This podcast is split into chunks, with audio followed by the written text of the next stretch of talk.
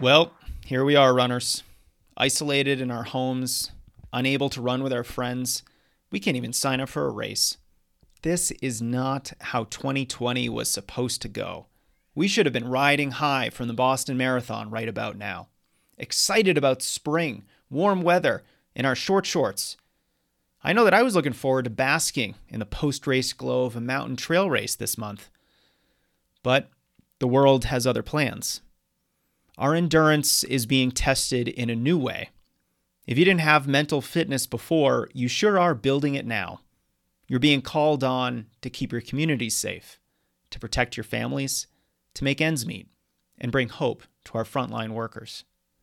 Running isn't very high up on that list. Right now, training is a privilege.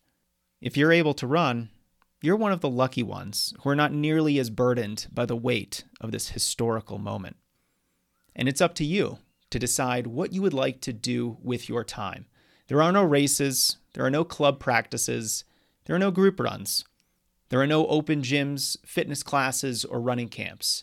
But therein lies the opportunity the opportunity to be positive and proactive in the face of adversity, the opportunity to soberly look at your strengths and weaknesses and make a plan to improve, and the opportunity to come out the other side of COVID 19 a faster, stronger, fitter, and more resilient runner. We also have the opportunity to lift up the rest of the running community, to celebrate other runners' successes, provide a virtual shoulder to cry on, or to simply spread encouragement and positivity. While we certainly can't control what's going on around us, we can control how we respond to it. 20 years ago, my high school coach used to yell an important question to us late in a race. He'd say, You have a decision to make. What are you going to do? The decision was to settle for a mediocre race by not pouring ourselves out on the course, or to give the race everything we had. My coach forced me to make a conscious decision to either give my best or not. And at strength running, we give our best. We don't settle. We don't let up. We don't rationalize. And we don't give up. We give it our all because we know that our effort is one of the few things that we can control. And now we all have a decision to make. Just like my coach asked me, What are you going to do? I'm going to ask you, What are you going to do?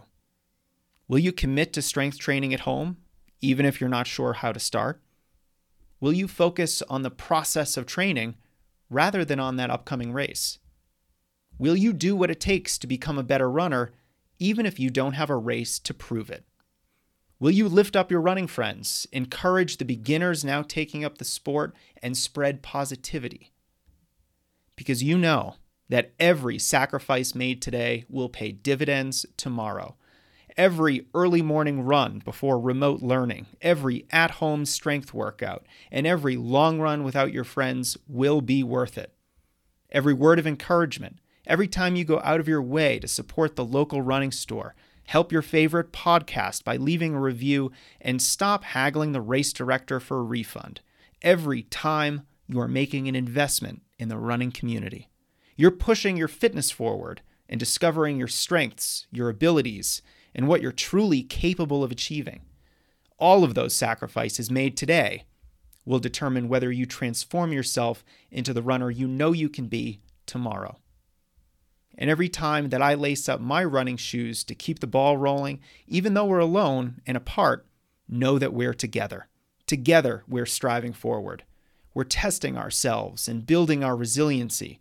And together, we're chasing after our goals. Pandemic be damned.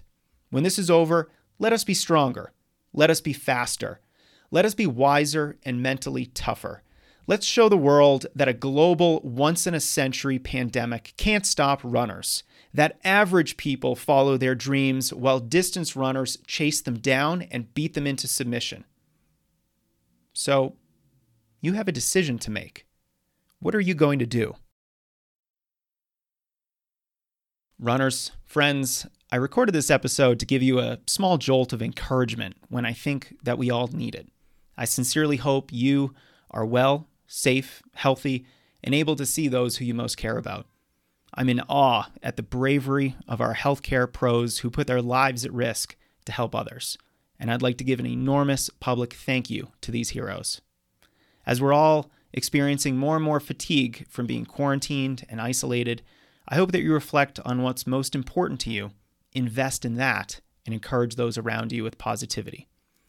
We don't have a formal sponsor for this episode, but I'd like to thank all of you for making it possible. Without your support and feedback, we wouldn't be here today. I'm still in shock that the Strength Running Podcast is consistently in the top three most popular running podcasts in the United States. Thank you for every review, every download, and every share with your friends. Thank you for listening, and we'll be in touch soon.